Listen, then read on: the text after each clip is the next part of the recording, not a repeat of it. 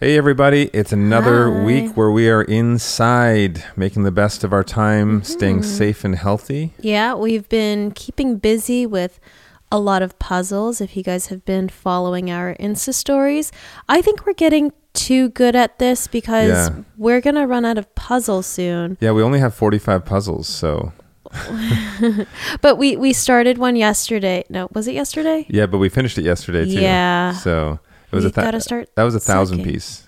It was Yeah. was it a thousand? It was a thousand. So Okay, usually we do 2,000 peasy. pieces. But um, also, we've been working out every day. I can see three of my abs now. I I can see one of nope, never mind. Yeah. that was that was just the sandwich I had at lunch. But uh, no, we're making the best of time, and honestly, it has been great for Linda and me to spend more time together. We know this is a really important thing for everyone to do: isolation, keeping your distance, uh, and washing your hands like crazy. I've been having to moisturize a lot because my hands have been getting really dry. Yes, keep moisturized, keep washing really well, wipe down everything. We've been going crazy just wiping all surfaces down.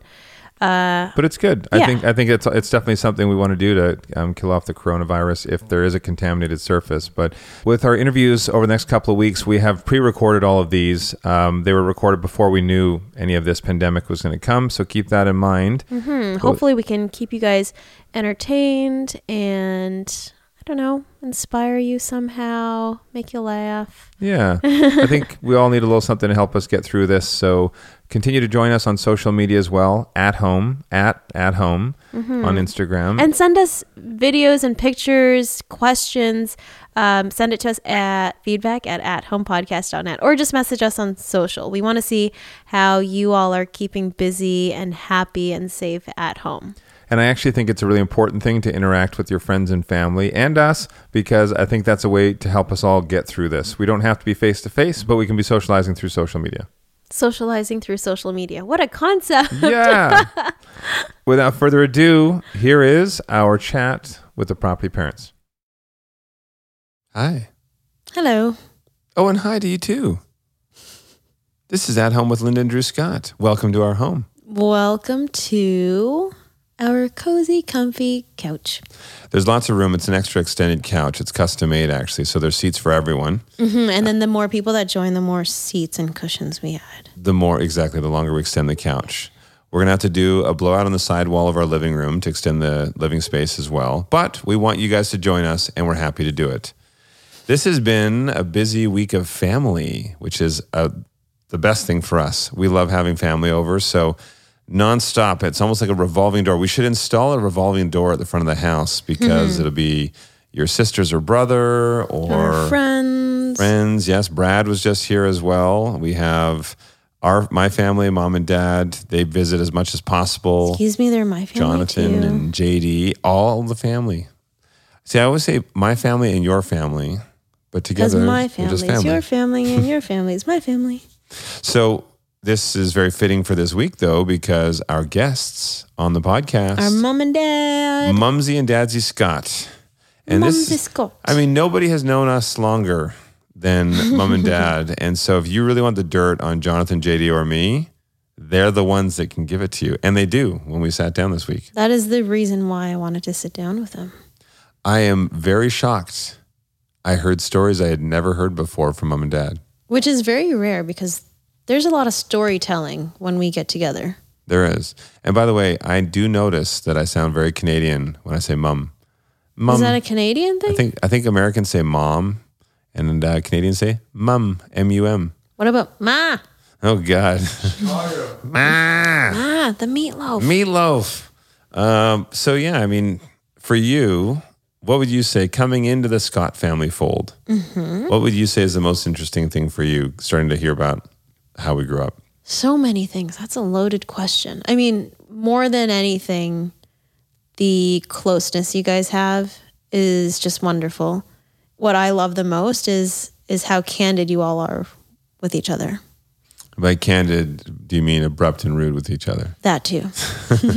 No, I mean we we really are. We're a close family, as I'm sure anybody out there, if you see on our social media, you see we get together as much as possible, and um, it's kind of cool to be able to have our parents come and travel to see us, or we'll go to see them. And JD, Jonathan, and I, we we see each other quite often, and then now extended family with you know, JD's wife Annalee, and with Jonathan and Zoe, and then with your whole family in the mix with us. I absolutely love it. We went from a family of five to a family of 500, especially with your siblings and cousins. And all our nieces and and nieces and nephews, nephews. yeah. And that's good too for us. Baby practice with the nieces and nephews. Mm-hmm. What do you think is going to be the hardest thing when we have kids? Our schedule, hands down. Yeah, actually, that's true. Mm-hmm. We're gonna have to. Maybe what we can do is we can teach the kids at a very young age to only poop their diapers on a on a schedule, so we can fit it in. Yeah. And actually, we had a great fan question that came into on social media asking, you know, what it's like to be able to work with family and not rip each other's hair out. Uh, it's so important for us to be able to have a strong work dynamic, even though you're working with family, and then we have our personal lives that are separate. But Jonathan and I have a similar philosophy with all of the different aspects of our businesses. It's a no BS policy.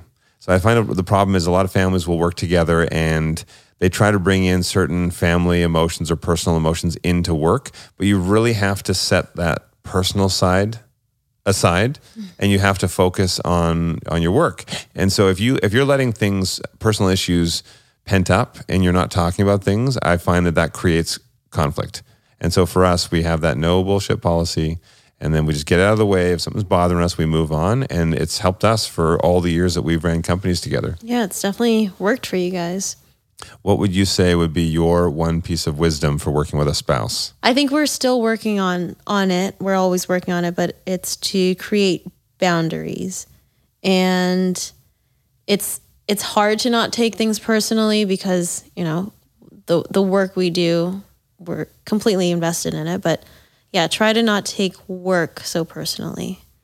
I find one thing that is a, a really tough thing though is to focus on what you're doing and not trying to over multitask. Like I'm doing right now? Right now, Linda is sending an email, editing something on her computer, and we're talking on the podcast. That's like a Drew move you're pulling. I know, but I have to. I'm sorry. We have. I need Uh, to get it in. I do find though that that is one of the biggest frustrations is when we're trying to just do you and me time, and then we're pulling work into it, and we both do it, and we we catch ourselves. So there's another little tip for anybody that's working with a spouse. Have your time where you're not talking shop, you're just focusing on each other. And then have your time where you can actually work in the same room as each other, even if you're not talking, but you're working in the same room. Then that way you're present with whatever you're doing. I, I like our work sessions together. Yeah. where we just have our laptops side by side, and then you know Rub- rub every toes every few minutes I'll you know play footsies. There you go.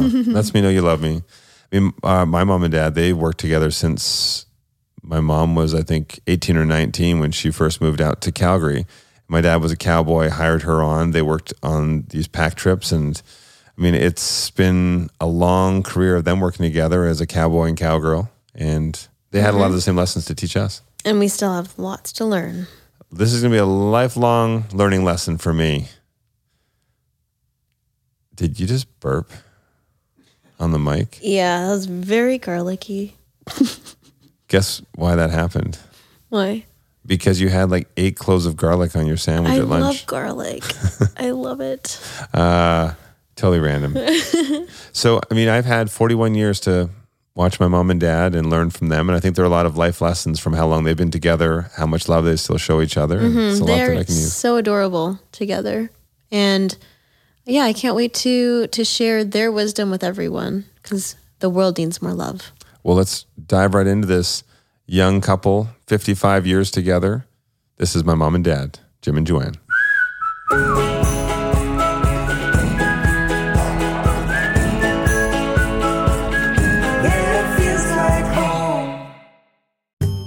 Okay, if ADT wasn't professional enough, now ADT installs Google Nest products with their smart home security systems because ADT believes the smarter the home, the safer the security. I mean, what are they going to do next? They're they're going to start a country singing career. I would listen to a country band named ADT. Also, I like to know what's happening at our front door from virtually anywhere with my Google Nest doorbell. Just saying. Your Google Nest doorbell. I said our.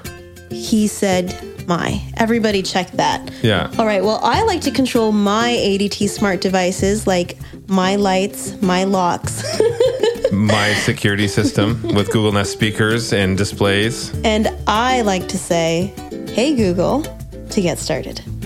Listen, I said ours. I'm all about ours, not mine. Help protect what matters most with all this, plus 24 7 professional monitoring from ADT and a little help from Google. Visit ADT.com to see how ADT can help make your home smarter and safer. I can feel the love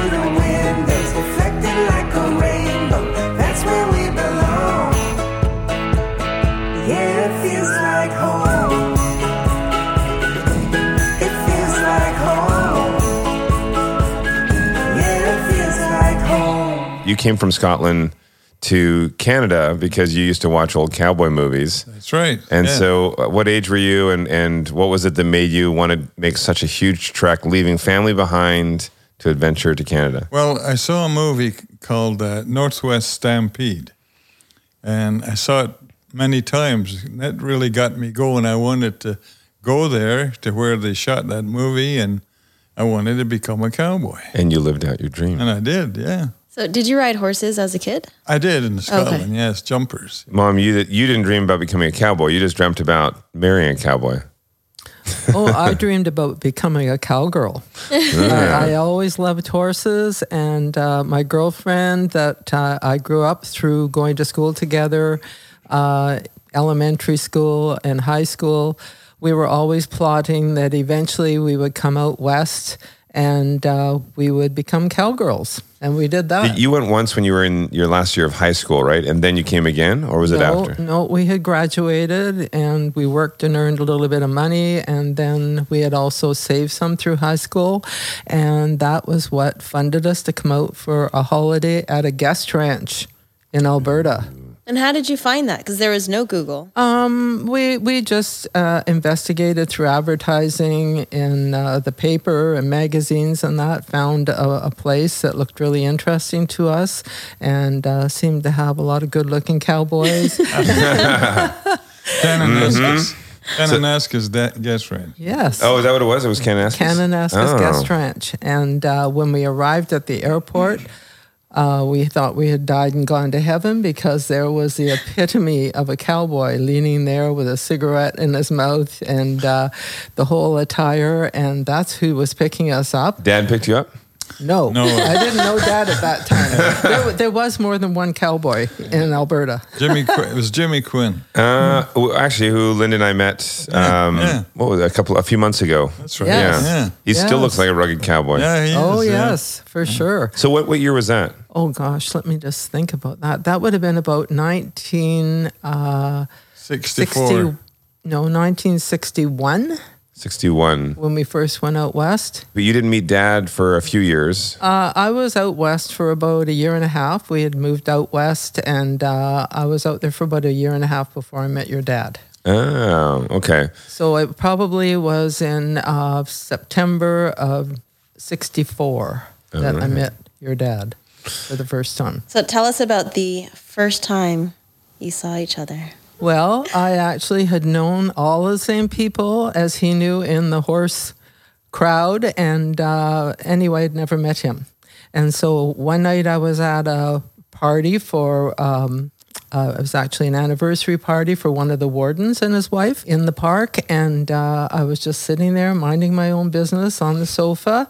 And uh, dreaming about cowboys, and the door opens, and in walks this tall, handsome cowboy with a guitar that was like added flavor and over uh, his shoulder. And he just looked at me across the room, walked over, it got down on one knee, and asked me to marry him. What, what were you thinking walking across the room and just saying, Will you marry me? Well, I had never met her before because I was always out in the back country. That's what I did. I worked taking out uh, But- gui- guided rides. But you had bike- seen her before? No, I'd never seen her. But uh, I'd had a few drinks and uh, went into the, the house, and there's a whole bunch of people there. And I looked across the room and I saw this beautiful blonde. And I thought, that's for me. And I walked, I walked right across the room, like she said. I got down on one knee and I asked her to marry me. Totally fearless walking across there. Cowboys don't have fear. No. I was, ju- Exactly. I, There's wa- no fear in cowboys. I was just kidding, you know. and she's held it held you to it for 55 years. so that was and you first came to Alberta. That was mid 50s or how long? 53, 19, 53. 1953, actually. But what I love too is that you guys, eh, you know, you you met back in the '60s. Dad, you you've been in Banff and in Alberta since the '50s, but then you you met, you got married, you had moved away to Vancouver, and we were born. But you lived your whole lives, but you came back to where you first met. Like it was like what 45, 50 years later, That's, That's right. right. living Yes. back in Alberta again, back in the Rocky Mountains. Yes. We're back in Yeah. Banff. It was meant to be. It was meant to be, but that's like the fairy tale. Somebody that doesn't know Banff and doesn't know the beauty um, out that way, what would you say? What drew you to come back? Oh, well, the mountains for one thing, and friends that we had had for over 50 years. Well, the thing about the mountains, too, is that they look different just about every hour of the day, depending on what angle you're looking at them from. And uh, that never gets old. No. Every day I say to your dad, another day in paradise. oh, nice. Well, I, I love that when you uh, tell, told us the story though years ago. You said that here, you know, you, you met mom and you need to go back out on the road uh, or up, not on the road, off the road, up into the mountains. You needed a new cook, and she hadn't cooked a day in her life. But she was this pretty young lady that you met, Oh, so you decided to hire her on as your cook and bring her up into the mountains. That's right. I told her too that uh, she had to prove herself because people on those trips away out in the wilderness have to be well fed. So I said I would take her out on three trips. First one, I would show her how to do the cooking. Second one, she could practice. Third one, to prove herself. Well, the first trip we went out on, we had six people. And when we got there, we found there was 30 Boy Scouts in the cabin with uh, three leaders. And uh, we said, well, you guys better just stay there. So we just moved across the meadow and set up our camp. After a little while, Joanne was getting our dinner ready. The couple of the leaders came over with a bunch of packages in their hands, asking her, What do I do with this? And she wound up cooking for our six guests and 30 Boy Scouts and three leaders. Oh my gosh. Oh, this woman's a keeper. Yeah, hired. Well, now you're one of the best cooks we know. Yeah. Oh, really? Thank you. We don't get out much. Yeah. Gordon Ramsay has competition. yes. After the first pack trip, you've proved yourself. How long did you guys do the pack trips for? Oh Was my goodness. several we- years? Oh, Oh, a long, Yeah. long time. Over Yeah. 10 years. Yeah. Well, we waited 10 years before we had a family, and that's what we were doing during that time. Now, I worked at a law firm in Vancouver and uh, for all of 32 years before we moved back to Alberta. And uh, but I used to uh, get every summer off uh, because the courthouses were closed. So the girls that were doing the litigation, I did all the real estate. They would take over my job, and I was able to get away. So we would take our horses back up to Banff at that time. Well, at the same time, I was working in the movie business. And uh, so I would just not take any movies during the summer. And we would both head up to the mountains and spend uh, all the summer up in the beautiful Rocky Mountains. Well, We it need to start doing that. Oh yeah, we should do so once a year at least to go up there. Actually, I loved how clear the one night we sat out, and we saw the, the northern lights. Yeah. it was so clear out there. There's no pollution. No. there's no noise either. All you hear is nature. Nice. As young kids, I one of the most fun things for us was when you know, Dad, you taught me to play the guitar, and then you, Jonathan, and me, we would go and sing at church functions and whatnot. That's right, And then our whole family, mom, and, and sometimes JD would join. We would uh, sing for you know neighbors and friends and events and stuff. Um, I, I love that, but all we were ever taught were country songs and Scottish folk songs Yeah. and that's all we ever knew. So as I got a little bit older, I actually I really love just turning on that same kind of music in the background instead of just hip hop and R and B in today's top forty. I love to put on Scottish folk music. It just has a it has a calming effect for me. What's the one you always play? Uh, well, "Go Lassie Go" Oh, yeah. was one of the first songs that you taught me. Wild, Wild Mountain Thyme. Wild Mountain Thyme. I'll play it for you guys on social media. I'll do a little a little video for you guys. Yeah. But um, actually, we should do it together. We'll both play and I'll, we'll post it. yeah. But uh, what was so when you learned the guitar though? You didn't know how to play the guitar when you first came to Alberta, right? No, no, I I was actually working on a cattle ranch called the Seven U, and there's a fellow there by the name of Fred McQuaid, and he had this old Stella guitar. You know, it was a five dollar guitar, and he only knew about three chords, and but I thought it was fantastic, and so I kept watching him at night after work. We'd sit in the bunkhouse, and he'd strum his three chords, and I, th- I've got to learn to do that. And I made a deal with him. I had a Western shirt that he kind of fancied, so I traded my shirt and five dollars for this guitar. You traded the shirt off your back to become a singing cowboy. And, and and Fred taught me those three chords. oh wow! Did he teach you how to dance as well? Well, actually, yeah, we were back then. You know, of course, Saturday night we'd go da- to the dances, and but we had to drive a long way to get to a dance place. And uh, anyway, he uh, he knew how to dance. I didn't know how to dance, so here we are, two cowboys at the end of the day in the bunkhouse, and t- Fred's teaching me how to dance. oh wow! That's hilarious. that's hilarious. So what was it like? Line dancing or No, no, just uh, what do you call that kind Two, of dance? two step. Two step. two step? Oh. One two step. You were on Dancing with the Stars. Yeah. He would he would be on Cowboys Dancing with Stars. Yeah, No, exactly. dan- dancing with the Spurs. yeah, nice. This is something a lot of people don't know about cowboys. But you know how cowboys wear spurs with big rolls? Yeah. Well, they're not really for use on a horse. It's when the cowboy gets too drunk and he topples over, you grab him by the shoulders and you can wheel him out. There was a story you told us about uh, you and Scotty, and there were a bunch of uh, guys from from Europe or somewhere that were coming to pick a fight with some cowboys in the bar. Yeah. What was that story? Oh, yeah.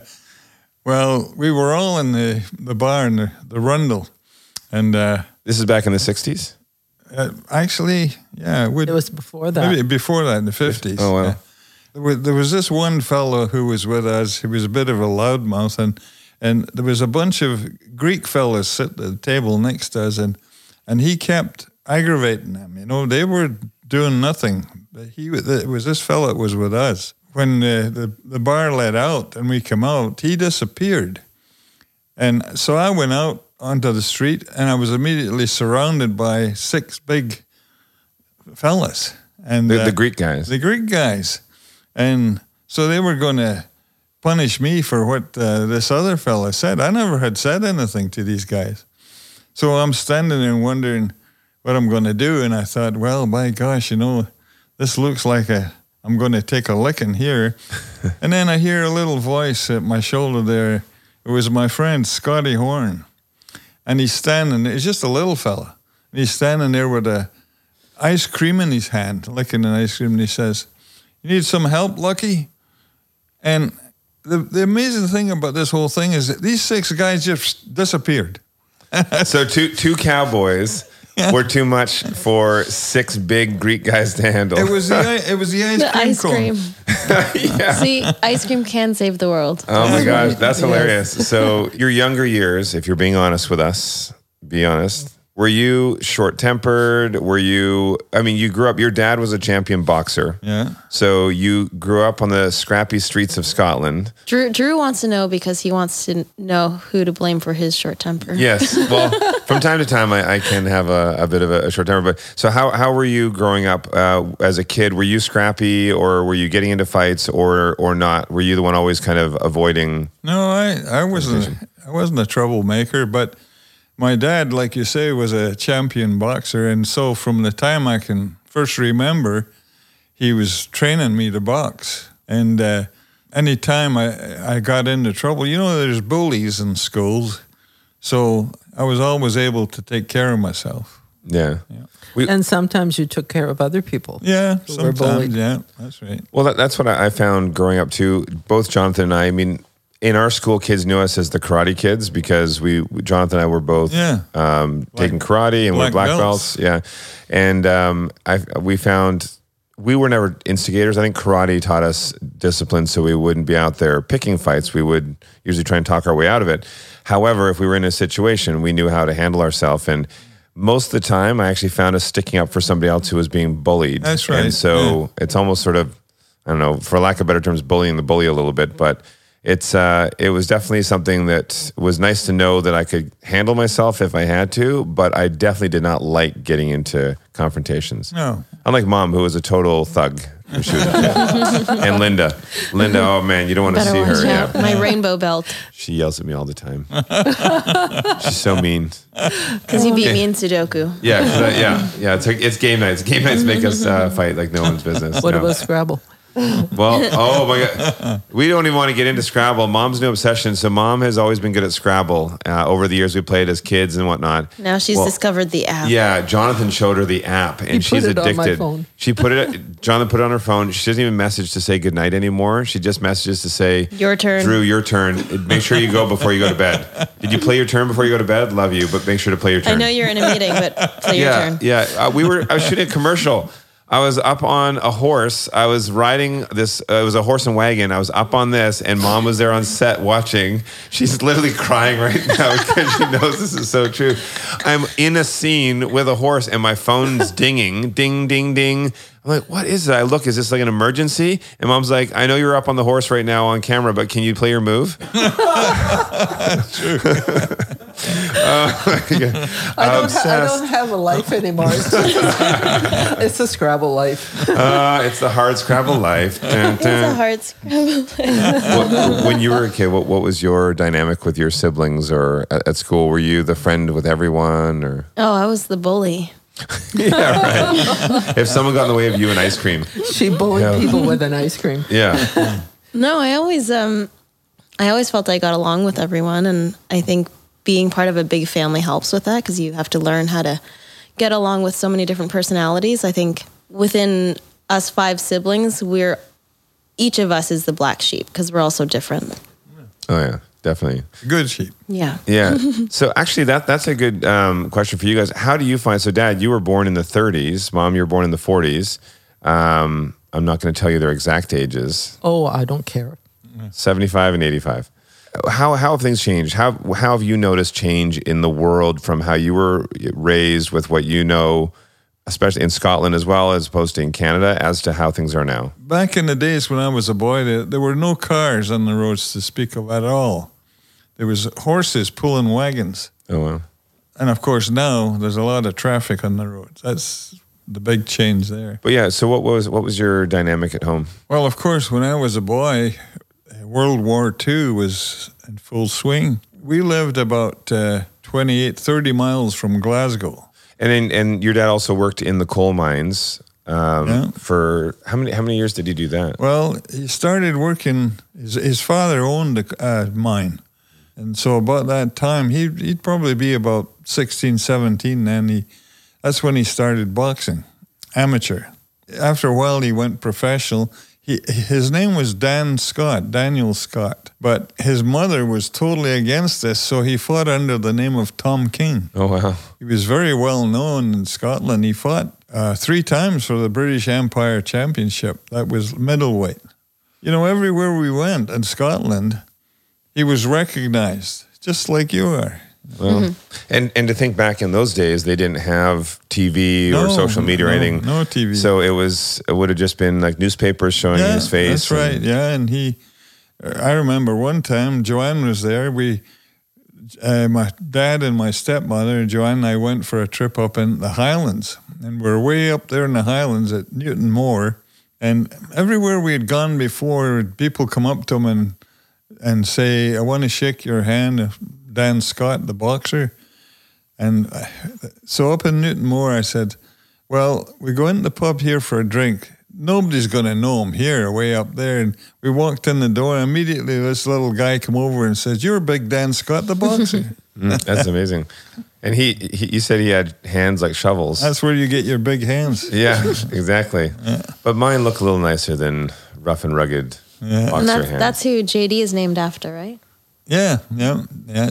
Jim's Daniel. Yeah. JD's named after you, as Scottish tradition. Your eldest son carries your name. No, no, carries uh, my dad's name. Grandpa's name. name. Okay, but but also James then. Yeah. So is that is that common as well, or Uh, well, it, it's not uncommon. Put it that way.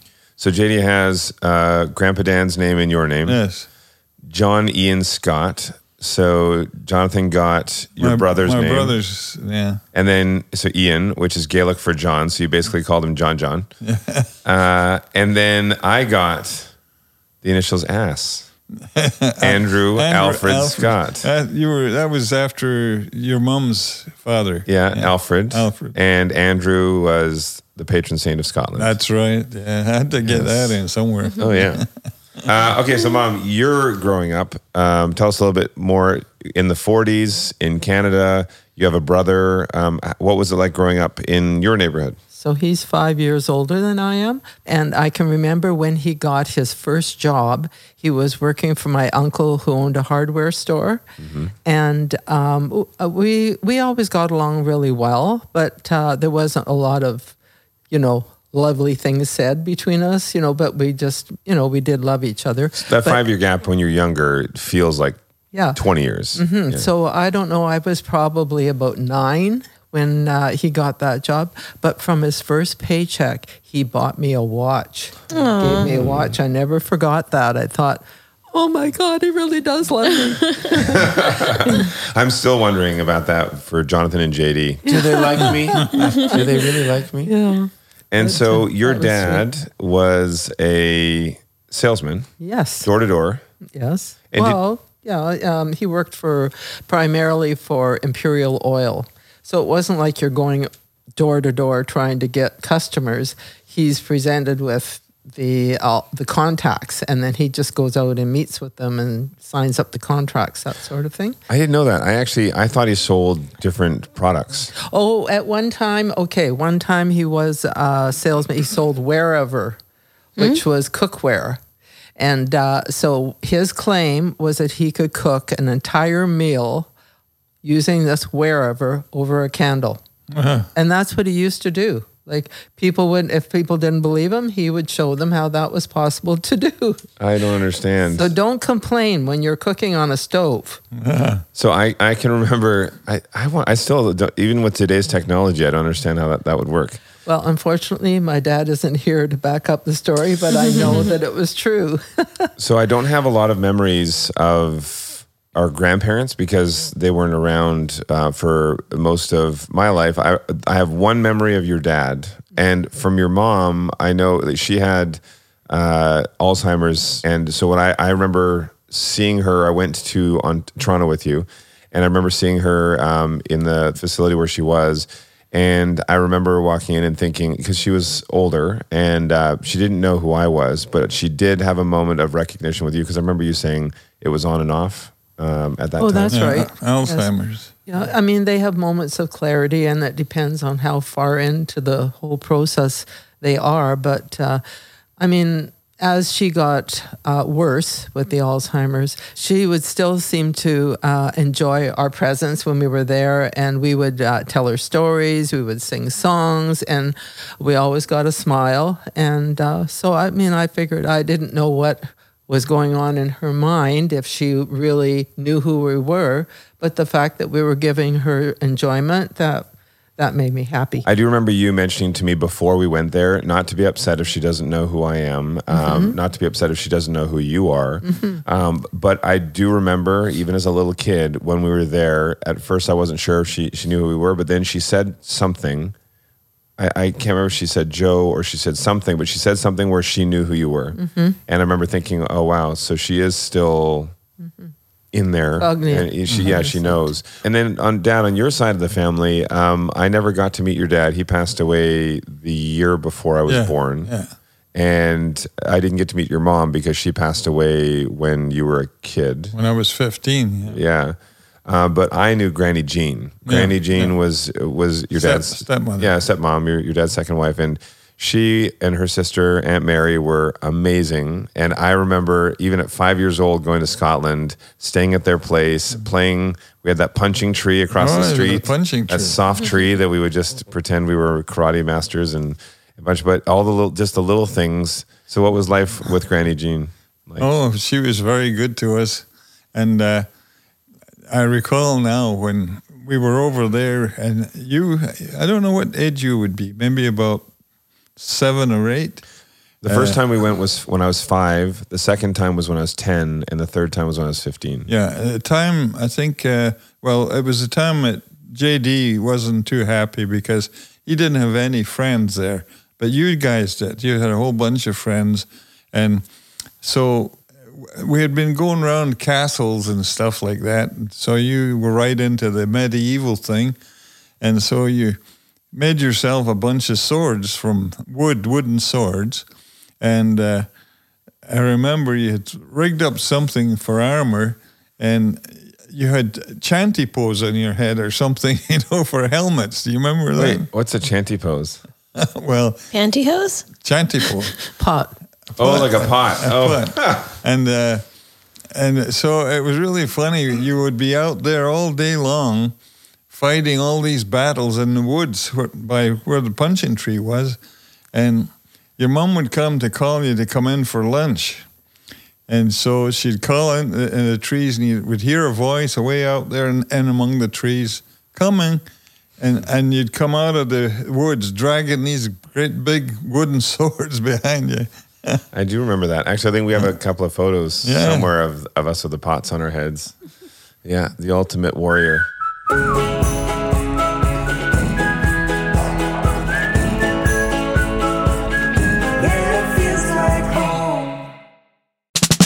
ADT now professionally installs Google Nest products with their smart home security systems because ADT believes the smarter the home, the safer the security. Help protect what matters most with 24 7 professional monitoring from ADT and a little help from Google. You said that very professionally. I try. Visit ADT.com to see how ADT can help you make your home smarter and safer.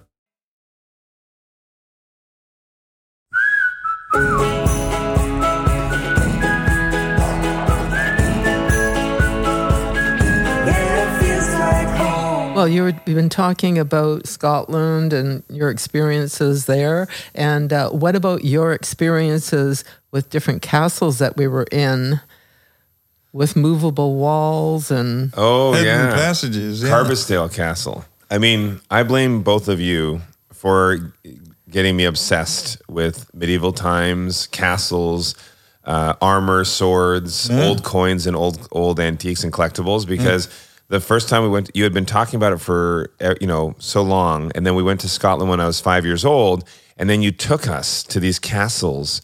And you took us to these places that had hidden doors, trap doors, and Secret secret rooms and secret passages. Well, do you remember at Carbisdale Castle, uh, there was a ghost, two ghosts actually. You remember? No, three, Three ghosts. ghosts, Three, three, ghosts. yeah. And uh, uh, one was uh, a piper who, uh, for some reason, he was up in the ramparts piping, and somebody came and pushed him over the side Yeah. and killed him. And so his lady love was so uh, taken with that broken hearted that she jumped to her death from the side. That was two of the ghosts. And the third was the lady who owned the castle. And she only ever showed up in the men's washroom. Yeah, the old lady. But that's what. So we were staying in the castle, and uh, we remember hearing these three stories: the older woman, usually only in the men's bathroom, Yeah. uh, and then the uh, the piper, and then his lover. Well, all those castles in Scotland, they, a lot of them are ruins and they all have their ghosts. And one thing they don't have is indoor plumbing. You remember that? In ancient times. Oh, yeah. They didn't have indoor plumbing. Well, no, that's what they have the little hole in the, The side of the wall. Yeah. No, so literally all the waste just kind of pours out the side of the castle and down the wall. So it didn't look as clean and organized as what we would like to have today. No. What was it when we went to Scotland? What did you find the most fun? Because I, I kept telling you all these stories, and we traveled all around up into the Highlands. Yeah, I just love seeing the ruins along, you know, a random field. You're just driving down and there's an old castle. It's just sitting there. yeah, untouched. Yeah. I remember finding little pieces. You you go to the, the gift shop of a castle, and you see some of the old antiques from back, you know, 10th century, 11th century, pots, buckles, all these different things. And then we would explore, and we would be shoving our hand in every little crevice we could find to see if we'd find anything. I'm surprised we didn't get you know attacked by spiders or whatever else, but we did. We found I, I have a little collection of pieces of pottery and stuff that were back from the 1500s and, and back. Yeah, that was So cool. at Neidpath Castle. Yeah. You found that Castle Dangerous, it was called. Castle Dangerous, and you were letting us shove our hands everywhere we could in all these little crevices. Yeah. So when you guys, the three of you, were kids running around, did you guys ever worry about them, or I, I, we always talk about when when we have kids, would we allow them to just roam the woods and, and the forests? And, Well, to you know, some degree, you know, you have to kind of keep your eye on them. Yeah. So dad had a rule when we were up because we were backed onto the the forestry. So where where our house was, literally we could go for hundred miles up into the into Thousand the forest. miles. Yeah, thousand miles. And so dad's rule was you have to stay within my whistle. So we wherever we go, we can go to whatever limit that we could still hear his whistle. So I remember you tested it with us one time because we had a fort up uh, north of our property in the, in the trees. And so we went to it, and Dad said, "Okay, in ten minutes, I'm going to do my whistle, and if you can't hear me, you got to come back because you're too far away." And so um, I remember he had a very loud whistle. he does it where he puts you know his finger and his thumb in his mouth, and it's a super loud whistle. Or no, you do you two fingers, right? Yeah. I do. I he taught me to do, it, but I couldn't do it with my finger, so I do it with my finger, and my thumb. You know my obnoxious loud whistle. oh yeah. Yeah, Dad taught me that, and that was all because of the fort to make sure we weren't going too far away. Yeah. did you, well, did I you mean, tell? Sorry. Sorry, you go ahead. Did you tell Linda never to be out of whistle range? So I have a leash. I just keep. Uh, well, where we, where we lived there at Mill Creek Farm, we were on the edge of the wilderness. You know, like just beyond us, the Golden Ears Park. You could go for a thousand miles or more yeah. where there was nothing. And there's there was a lot of bears and cougars and stuff there. So Oh yeah, we mm. encountered bears at our house. Mm. So we we had a five acre parcel, and it was a private road. So up past us, there were only two more houses um, on the road, but the road kind of came up, wrapped around our our property over to these others. So up at the corner of our property, um, people would come up the private road and party there all the time. And so I remember one time, Dad looks up there and he's like, "Ah, there's somebody partying up there again. I'm gonna go kick them off the property because they would always leave a mess or they would start a fire right right there, like a bonfire or something." And uh, anyway, so Dad goes marching up there because he saw somebody. Actually, he thought it was somebody on a horse that was up there, and he's and the horse trail was on our property, but people aren't supposed to come off the trail and hang out on our property. So dad goes marching all the way up to the corner and he's not really looking up ahead and he marches all the way up until he's about 10 feet or 20 feet away from the person on their horse. And he looks up and it's a bear eating berries. big black bear. Yeah, big black bear on our property. So he quietly just backs away and. Oh, it's you. Oh. yeah. Excuse me, sir. You can do whatever you like. Yeah. As, as far as the property that we had there in Maple Ridge, it, it was a horse farm. So we had uh, lots of horses there. And the great thing was that the riding trails were all weather riding trails and they went right by our door. Yeah, actually, literally the the government trails, like the the city trails, were on our property. Yeah. So you were able to ride up in the park with never co- having to cross a road. It was great. Uh, this was a, a huge park, Golden Ears Park, and uh, Alouette Lake. Mm-hmm. Yeah. Well, actually, I remember. I mean, I think because the trail was right there, that gave you guys a little more confidence that we could go off on our own and ride a little bit, and you weren't too worried. Of Yeah. course, we didn't let them ride by themselves till they were older. You know, at least three. Yeah, yeah, yeah. How old were we when you first put us on a horse? Oh, oh well, it was pre-birth. Yeah, your mother was riding when she was pregnant with you up until about seven months. That was JD. Oh, With them, uh, it would have been about three months. we were on horses though, really young. I mean, you started us riding Yeah. what two, two, two, three years old. by no two year old, you were riding by on by yourself. Yeah, But before that, you would be right sitting right in front of us Yeah. on a horse. Before you could even run. Linda looks confused. So I rode. I rode before I could even walk. yeah, uh, barely. But uh, that would just be in the riding ring. Yeah. Yeah. I mean, things can still go wrong in a riding ring. Ringo looked after you. Yes. We had a horse that was in the movies. His name was Ringo.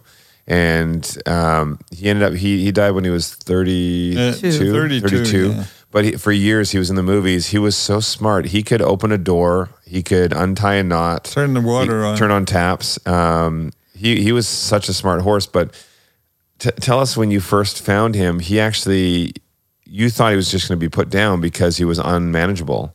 Well, he was uh, a pony horse at the racetrack. He the horse that they lead the horses out with, you know, to control them.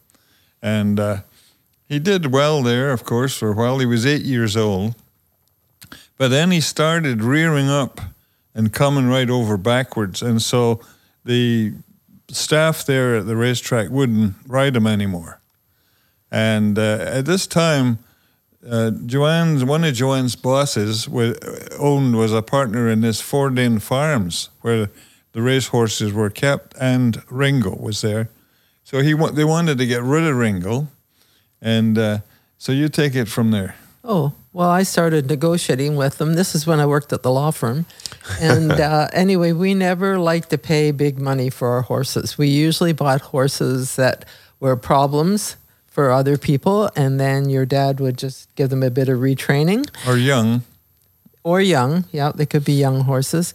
Um, anyway, so this uh, Ringo, this was a, about in his eighth year. Yeah, he was eight, And uh, so, um, no, they wouldn't come down in price. And then finally I said, you know, you might as well just put this horse down if you're not going to sell him and not going to use him, you know. And uh, so they agreed to sell him to us um, which was good because I did not want to have him put down.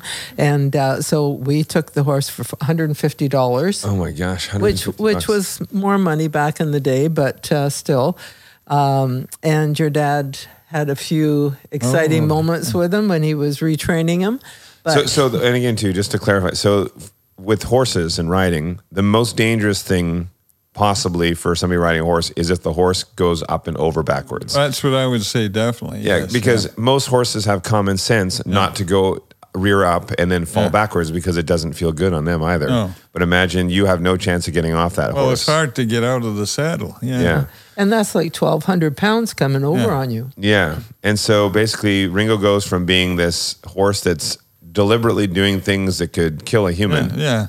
to loving children Yeah. and you could put any child on that horse Yeah. and all of you learn to ride on him mm. And what I love too is he he he was he was truly a loving horse. Like mm. with you think us little kids, you know, you, we were taught never to walk up behind a horse because even a good horse every now and then could kick, and a horse's kick can do major damage to a human. Surprise them. Yeah. But we were running around. I can remember as a kid, I would walk underneath his legs, like under his belly.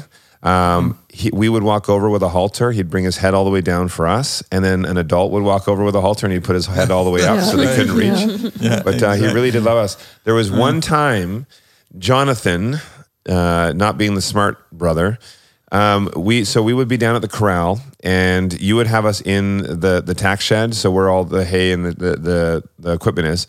You would have us there to be safe because we would have all the horses, and we had whatever it was, a dozen or so horses would all come running in at feed time. They know it's time to get fed, and so they all come racing in, and we didn't want to get injured. My dad would keep us safe.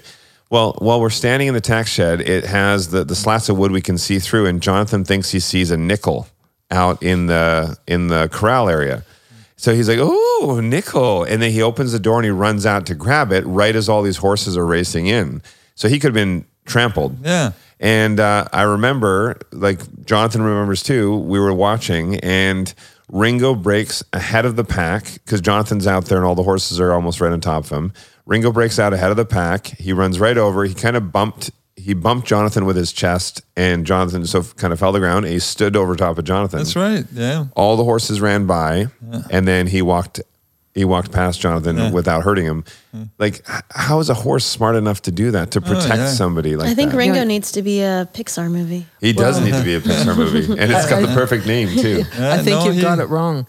He saw the nickel too, and he was trying to get it to Yeah, it first. exactly. This could get me a carrot.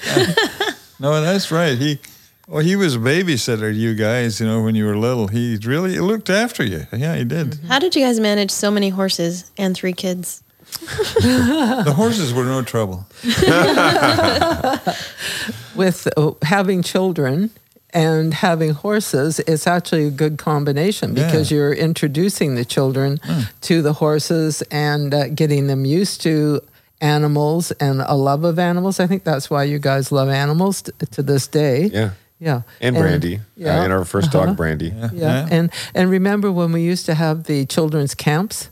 Oh yeah, Yeah. And was uh, that? so we what we would do is we would set up tents outside um, on the farm And um, we would have children come for the camps, and they would stay for a weekend, and they'd uh, get lessons in horsemanship, how to care for the horse, and uh, Let me let me just clarify. lessons. Let me just clarify. In riding lessons and all that, but how to care for a horse. Basically, my parents had these families pay to have their kids come and shovel the horse stalls. That's part of it. yeah, it's an important part of it. It was fun. I mean, doing those camps, it was like a tease of what you could get up in the mountains, like what you used to do.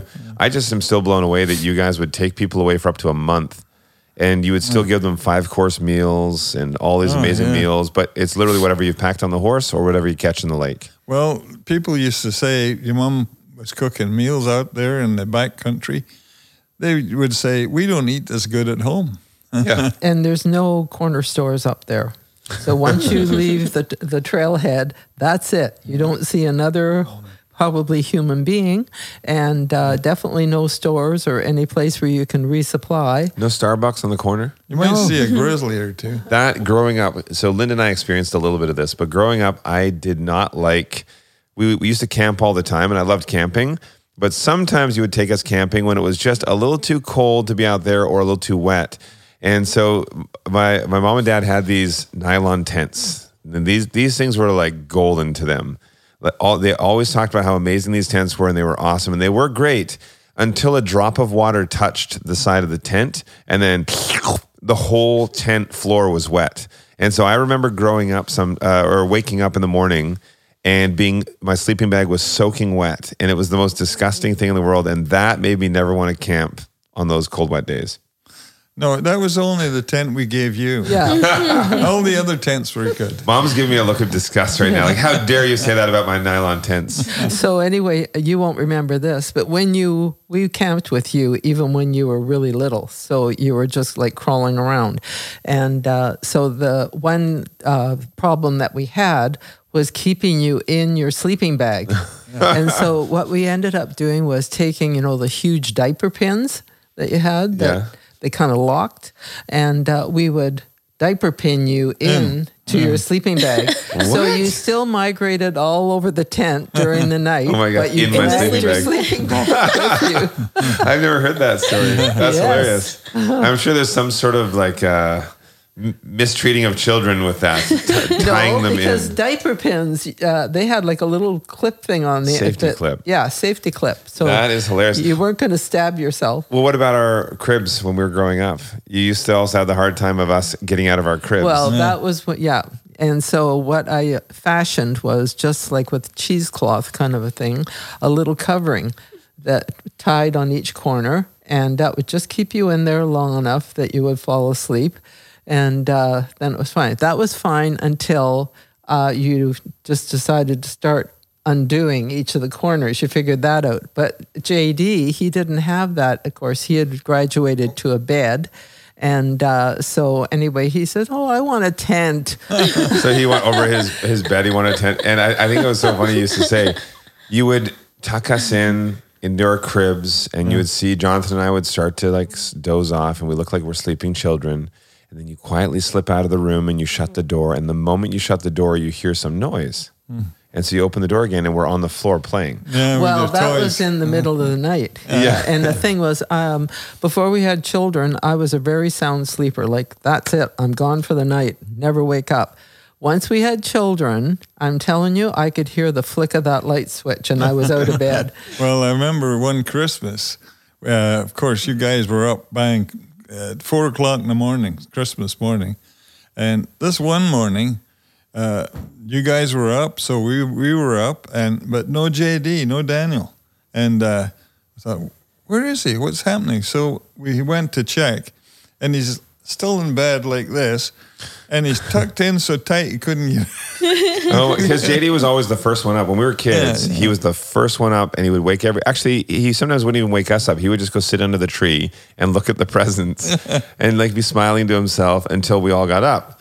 And then, yeah, that one mo- that one morning, mom had mm. tucked him in so tight. That's Well, what. I used to do was on Christmas morning, I would have a, a string tied to your door, and it would come around to ours. So when you opened yours, it closed our door because otherwise you guys would be sneaking out. But the thing is, it only worked like once, and then, then they knew what it you out. were doing. So That's they had hilarious. think of something else. Of all the moments, these precious, precious moments, you have to tell everybody how you felt about the fact that I was surprised. You did not know you were having twins. Oh, Well, that's right. I actually think it was probably a good thing because then I would have stewed for nine months. But, uh, you know, with it being a surprise, uh, no, I just swore for about the first time. Yeah. So mom was told by the doctor, "You're just having one one child, one big kid." Yeah. And uh, and she, and she, you got pretty big with, with both oh, I of us was, in there. I was huge. so the doctor's like, "Nope, just one big baby." They didn't do an ultrasound, right? Yes, but I must clarify because you guys are always saying they didn't have ultrasounds. I was not born in the like the last century. no, we don't. We say, we always They- tell people they they would only do ultrasound if there was a complication. Well, no, they did have ultrasounds. It, it was a choice I was probably given, but it wasn't something that I believed was necessary. And so Uh, they and I didn't need to know the sex of the baby. We were quite happy no matter what we got, uh, even though we were hoping for three girls. No, no, I'm just kidding. Well, wait. Originally, so before JD was born, you guys talked about having kids. So, Dad, how many kids were you looking to have Six. originally? Six. yeah. And then Wow. JD was born, and you're like, hell no, let's go for one more. No, no, when you guys were born. but w- w- in the pre-delivery room, you your mom was hooked up to all these things, you know, that, Monitors, yeah. monitors that uh, checked her pulse, you know, and the heartbeat of the baby. And you and Jonathan were in total sync. The doctor was a specialist, and he figured there's just one baby Wow. And so then until delivery. Jonathan was born. Yeah. And let me just clarify Jonathan was born with a squished head because I was sitting on it in the womb for nine months. Yeah. Uh, so he came out, and then what? Four minutes later, well, the nurse said to the doctor while he was cleaning out Jonathan's mouth, uh, Doctor, I think there's another baby here. and that's when I said, "Oh, Oh, no, th- this is podcast. You can say it. oh." Do I want to say that? I don't want to say it. I'll put it. I'll put it in my mom's mouth. She Uh, said, Oh shit. Who'd want to put that in their mouth? "Yeah." Gee. and then Andrew came into the world. Well, when the nurse said, Doctor, I think there's another baby here, the doctor says, You're kidding me. Okay, so the doctor says you're kidding me. Mom says, "Oh shit," and then out Andrew I says, came. No, I'm not. Yeah, I'm Here here, guys. Then Andrew came into the world and he said, I'm ready for my close up. Yeah, right away, ready for the cameras. I came out with perfect hair on my back. Um, so, what was when you first introduced us to JD? Was that at the hospital or back home? No, that would be at home. I That was at home. Yeah. Yeah. And so, what was his first impression of these two little weirdos? Well, he said, Take them back. No, he couldn't believe it. Well, we had you in a bassinet, one at this end and one at that end, like the heads for that end. So he's looking at that and looking at that. He couldn't believe it. But no, he was really good and he never was really jealous. No, You know, and, and we tried our best not to ever create that environment where he would feel that way. No, he was quite accepting. It was like another toy for him. Yeah. And neither one of us has ever had a favorite. No. No, no. But when when we stop recording, you can tell me who your favorite is. Yes. but th- that is the one thing I I really notice is you guys are so fair and equal to all of your sons. Yeah. And and I remember you telling me that you would take them out individually so that you would still Yeah. have alone time with That's That's each right. of them. right. Because each one is an individual. Each one actually has different little idiosyncrasies about them and, and ideas. And if you, and sometimes um, you might be preventing one of them from actually getting his ideas into the picture if he's maybe the quieter one. And so it was always important for us to have our individual time and explore, uh, explore, you know, that relationship. Yeah, and I remember it was individual time, but the two of you with each of us, each of you individually with each of us. Yes. Yes. So you guys actually did sort of tr- trade off a little bit, and I, I actually still appreciate that. I really rem- I remember that as a kid. I remember. Dad, at lunchtime, you would pick us up sometimes and take us for, for lunch instead of just eating at school, and um, some of the different little adventures we would go on. So, back in at that time, um, I had gone back to work at the law firm, And uh, so your dad was working as a child and youth counselor. And so we had you in daycare. And uh, which we did for a, a while, and uh, but it was very expensive back then. It was like paying for a whole other human being to be full time working for it you. It hasn't changed now. No. So anyway, um, we started talking about it, and your dad said, "Well, maybe I could look after them." And actually, that's way better for the whole family dynamic. Even just for a husband and wife, it's very important to keep your your that dynamic together because when your your dad would be away for three or four months, I'm in charge of the whole household. We had horses to be cared for and everything, and so that's a lot. And and yeah. so you have to uh, be totally organized, and then. Your dad would come back, and all of a sudden, he figured things were going to be done his way, and I had mine all sorted out. And so it's a matter that it's better when you're you're in the It's better when I was away. it's no, no, it was not better when you were away. It's better when you're together and Yeah. you, you you got you're sharing your responsibilities all the time, and it's and everything just goes along much better. Who do you think is going to want to be more in charge of making the rules, you or me? Me. I uh, I think I'll, I'll have some wonderful ideas. I'll bring to the table, and then you'll say, "Okay, That's perfect. Let's do it this way." Yeah, Yeah, yeah. No, it's it's we. We. We. Yes. we. It's always we. Yeah. No, I mean, it's really important that whole family dynamic and uh, keeping it all together. Yeah. And it's not always easy, but it's good when you, uh, you're able to do that. So, Dad, we were at home. You were taking care of us while Mom was at work during the day at the at the law firm. What What did you find? Did, did you find Jonathan and I especially had so much energy that you were trying to find somewhere for us to have an outlet for this energy because we were driving you nuts? No, you weren't driving me nuts. I thoroughly enjoyed those days. I remember someone asking me recently in an inter- uh, on an interview uh, if I was surprised that you fellas had uh, gone as far as you'd gone. And I said to him, not a bit, because you were entrepreneurs, right? I think from the time you were in diapers. Oh, my question is, who's interviewing you? Where are these? Who are these secret interviews I don't know about? Somebody's digging for dirt on us. So, what was it when we were young? I mean, I know we started our first business at seven years old, but what was it when we were younger that you saw that you thought was different? Well, you and Jonathan were always up to something, heads together, muttering, planning something. There was always something going on, wasn't there? Well, you were always easy to involve in things. Whatever we suggested, how about this? Yes, you were right onto it, and and immediately your brains are working overtime, thinking how you can even improve on what we've suggested. Take it over. You know, Yeah. so that was it was a lot of fun. It was fun for us and fun for you. And JD was more laid back. Than But you. he, in his younger years, he he was right in on all of that as well.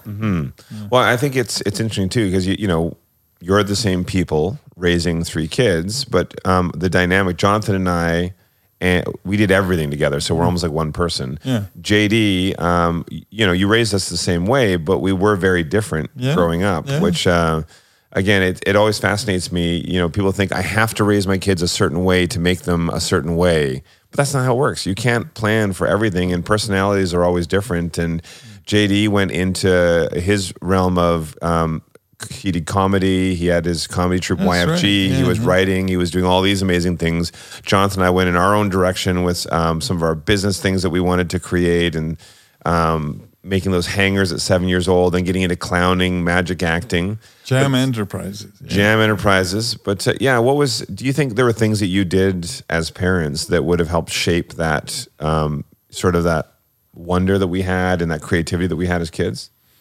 Well, encouraging you for one thing, not to isolate yourself, to participate in in your the everyday life and in other people, celebrate other people. Like everybody has a story and everybody wants to tell their story. So like some children tend to be very shy and withdrawn, but we always encouraged you to not be like that, to actually be excited about participating in things with other people, other children, and, and also to feel comfortable with adults. Mm-hmm. Although, you know, I did give you the talk What was What the was talk? the talk? about don't talk to strangers. Oh yes. Well, no, we had that talk, but then there was another talk Yeah. you had to give me too to say as well. That sometimes it's good to let other people be the one to try and and lead because I remember when we were younger, Jonathan and me especially. Anytime our teachers or anytime you guys had some sort of a project or something to be a part of with a group, we would automatically try and take the lead and be the, you know, what we were thinking was the most important role. And uh, we were good at it. A lot of times we were really good at leading these projects, but then I wasn't appreciating the importance of letting other people try to lead or let other people try to bring their creative ideas to a project. And so honestly, I think that was one of the most important things that that I learned is that you know, and this this works with Jonathan and me and the businesses that we run is that I can have a great idea, but there can be many great ideas out there from different people, and working together will create ultimately the, the best idea. Yeah. That's right. Tell us, we need to know. Um, Linda and I are now coming up on two years together, but you're coming up on 55 years together. Yeah. Well, there's, there's an old saying about marriage uh, you pull better in double harness than with a single tree.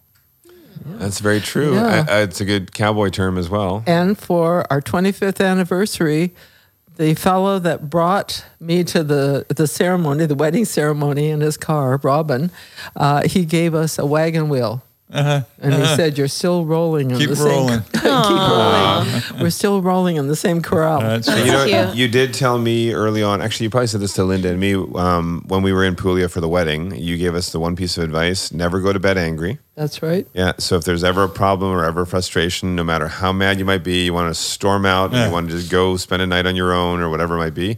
Never go to bed angry. Talk it out, and it will always feel better by the morning. That's right. Yeah. And I definitely appreciate that. Well, for us, I mean, we're only speaking for us. I don't know how it works with everybody, but I do think it's important to have common interests because um, it, sometimes it can be difficult if somebody feels I've given up a lot to be in this relationship. Yeah. You know, and uh, we we had that common thing like I. You were a cowboy. I wanted to be a cowgirl. I wanted to jump on your bandwagon. Cut. Yeah. Ugh. Linda, this is my parents. Filter up. my parents. Gosh, Filter up. I don't know. I have nightmares tonight. Anyway, I was always in, interested. When your dad was in the film business, I was right in there too. Like he would come home, and uh, maybe the, the they had it was nine o'clock at night. ev- uh, they were all going for dinner, and the director would say, "Yeah, we're changing the whole setup for tomorrow. Here's the changes. Do it." Yeah. And your dad would have to, at that time, the storyboards were all handwritten strips A and all that. thing and then, a yeah. whole different thing. He'd be coming home, he'd get home about midnight and he'd Or have to later, be yeah. phoning actors. They're the only people in the world you can wake up in the middle of the night and they're all for the phone call. Yeah, and they won't yell at you. And, and so I would be helping him Yeah, yeah. with all this phoning and stuff. See, and, it was great when you helped him with that because I saw your acting, and so when you would try and help him with acting on camera, not so good. Oh, oh remember remember the video we sent JD one year where he was in Australia? Oh, yes. and you're super staged acting. We just we're doing a, a cute video for him to say we love you, we miss you over the holidays, and but m- mom and dad had scripted this whole thing out that we were at Alouette Lake. The water's behind us. We would start with panning the camera over because Brandy, our dog, would run across camera, and then we would follow Brandy, and then find us all sitting by a rock, saying "We miss you, JD." And I remember every time we cut to mom, you're acting, you were super Stilted. stilted, and you were like, "Hello, JD," or "Hello, Daniel, we miss you." And uh, anyway, so it's you know, Meryl Streep could teach you a few things. No wonder he cried when he saw that. yeah, I'm gonna find that video. I'm gonna find that. he somewhere. said he cried a hundred times. So, what would you say if you can remember back in the day? What's some good advice that you had given us? I think that to me, uh, an important thing is to be happy in yourself. Live a happy life. Get up in the morning and think, I'm going to have a good day, and think in your mind uh, how you're going to accomplish that. Be kind to people, be encouraging to people, and uh, people will tend to gravitate more towards you if you give them a good feeling. So I think that uh, happy, uh, feeling uh, like you want to have a happy life actually helps you through a lot of struggles. And it, bad things are going to happen. You know that you're going to lose loved ones in your life, but uh, think of think of uh, your life and your loved ones as appreciating the gift that you're given and having them in the first place. And if somebody tells you it can't be done, find five ways to do it. I honestly think that's one of the, the most memorable tidbits you gave us when we were kids is to say, don't ever let somebody tell you you can't do something. Find five ways to do it. Um, literally, as you saw as kids, all the time people would say, oh, this, this can't be done. We should do something else. And then Jonathan will be the first ones in there to be like, ah, actually, we could do this. We could do this. We could do this.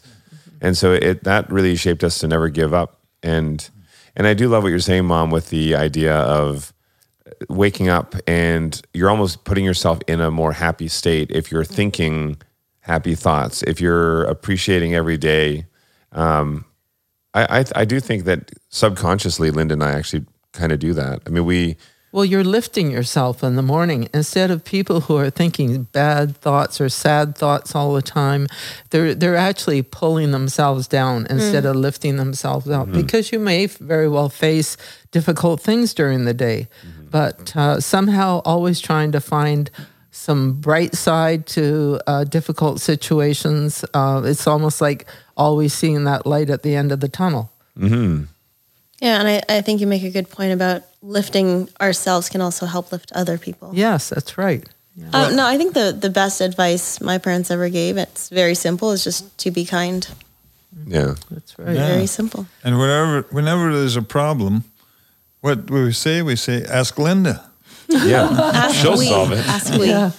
our group chat that we have like our family group chat is actually a great uh, brainstorming session especially too getting hannah in the mix. April's always bringing good ideas to the table um, and then we'll kick over to you guys as well. I think between the Scotts and the Phans we can solve all the pro- world's problems right here. Let's start today. Um, uh, for advice oh, what's that? I was just going to say, you know, um, how I do like to look at your social media. and so I do tend to read some posts and that. And um, I really like it when I see that somebody says that you've inspired them or that um, they like your family dynamic or, or a lot of these things. So you are actually helping people. That's showing how you are helping people and the way that you present yourself and the way that you present your whole thought process about life. And uh, I, I like to see that. But do you ever hop on social media and comment and say, "Excuse me, that's my son. How dare you?" No, I don't because uh, actually your followers usually jump on any trolls. Yeah. Oh, that's good. Yeah, they're Yeah. they got our back. They're defending us. Yeah. Another no, I'm just an observer. ah yes. Another bit of advice that you gave us when we were younger that Jonathan and I definitely remember, and and JD as well. We I think we all live our lives this way. Is you said that there's always a way to the top. If you're really passionate about something, you really want something. If you work hard, you can get there. There's always a way to the top without stepping on someone else to get there. Yeah, of course. And I, I really, really enjoy that advice, the advice about never, you know, there's so many people out there that can, that will tell you you can't. And a lot of times it's the people that they have no right giving you advice in a certain uh, topic or area. They have no experience, yet they still want to be the ones to tell you yay or nay. Um, but you don't take that. I mean, find five ways to do things. And so all the drive that we have, everything I think that we've accomplished has really been because of how you raised us at a young age and you kept us excited uh, about working hard. Growing up in a ranch, you have to work hard. I mean, you, you learn the value of a hard day's work, but then also to stay passionate and go after things and see things through. The cowboy code.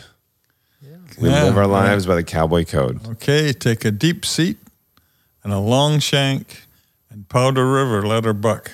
Yes. Nobody knows what the hell you're talking about. There's a cowboy out there somewhere that knows what you're talking about. Yeah. Someone's uh, Google translating.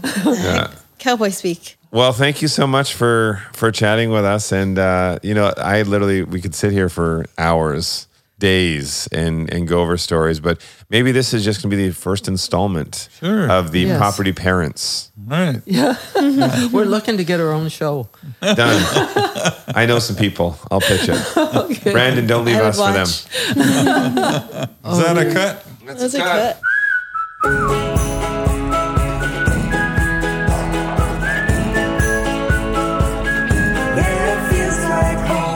Can you imagine being married to me for over 55 years? No. Hell. I can imagine being married to you for 101 years. Ooh. So wait, let me do this calculation. We're at two years now. We'll be a thousand years old. so old. it's going to be 99 more years. We'll be I, heads in jars. I look great for 41, but will I look great for 141? Oh my gosh. I'll be 140. I'm better than you at math. Wait, what? Did I do something wrong? No, it took you forever to add 101 to 41. I'm tired. no, I think it's uh, it's amazing to see how much love mom and dad still have for each other, and the little the little moments that you catch them squeezing each other's hand when they're telling stories Mm-hmm. or smiling at each other. Or I find it hilarious when they're kind of making, not making fun of each other, but, you know, jokingly, especially when we're FaceTiming. Yeah. And uh, mom and I will will go on about dresses or, or something. And then dad pretends to fall asleep. well, it's, it's funny too because mom will always kind of she'll say something in sort of the more like like proper way, and then dad just comes in bold and says, "No, that's not what happened. This is what happened." And he says that how it really was. So it's it's funny to see their dynamic how they're still willing to make fun and tease each other a little bit. And I, I love seeing how different they are. Mm-hmm. I think uh, you and I are vastly different from one another. Um, and I think that's where the humor comes in. Yeah, like when I make fun of your lack of ability to drive. Uh, when you tease me about my rugged good looks, Oh, yeah. When I tease so you much to make fun of. how bad you are at math, and then you tease me about being I'm sorry, tall, what? dark, and Who, handsome. who couldn't just add 101 to 41? Darn it! so we've been together, you know, almost ten years, married for almost two. Anything you think you what's what's going to be our next milestone? The twenty year mark? Tomorrow. Every day, every day is a milestone. Yeah. Because I love you tomorrow more than I love you today. Wow. We should just end it right there. That was meant to be romantic, but that almost sounded like there was a mean side to that. I think I think the saying usually goes, um, "I love you more today than I did yesterday." yeah. But if for you the glass is half empty, then I guess that means like what you didn't love me as much yesterday. My glass is always fully full. So I just, I love you lots and I continue to love you lots more. there you go. Done. Easy. It, it is fun chatting with family too. And, and also hearing mom and dad and, and them getting excited about us having kids. Mm-hmm. And, you know, talking to your parents as well about that, and your mom even wanting to move in with us when we have kids. That'd be mm-hmm. awesome. She'll make us all the amazing Asian soups that are good for. Your mom's congee. Everything. Your mom's congee is the best. That rice porridge goodness. I want lots of that. But um, anyway, yeah, when we have our 16 kids, I think it'll be great for their grandparents. Get on it. You get on it. You get on it. I get on it. At, never mind. Do you guys want me to leave? Is it getting awkward for you, Brandon?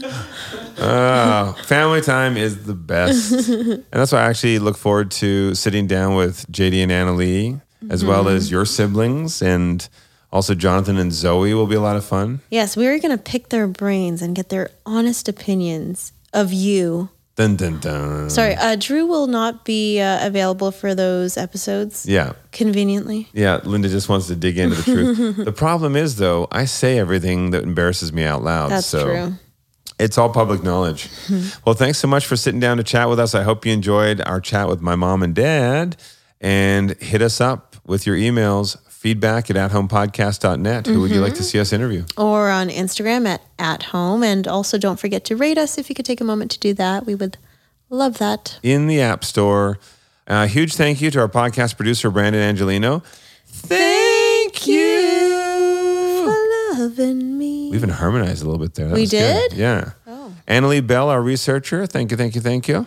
and Chad Carlson and Victoria Shaw for our wonderful music. Feels, like, home. And thank you to Linda, my family, my love, my future baby mama. I don't know. And thank you to Drewby, who is the love of my life. And I love you. I love you. Oh.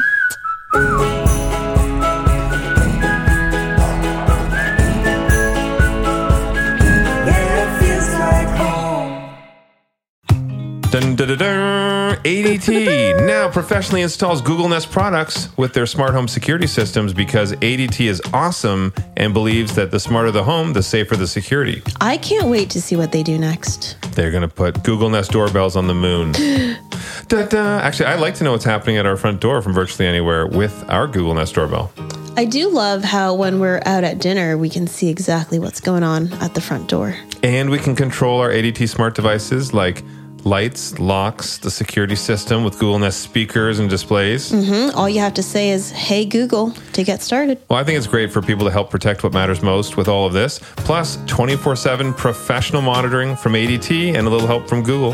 Visit ADT.com to see how ADT can help make your home smarter and safer. Hey, Google.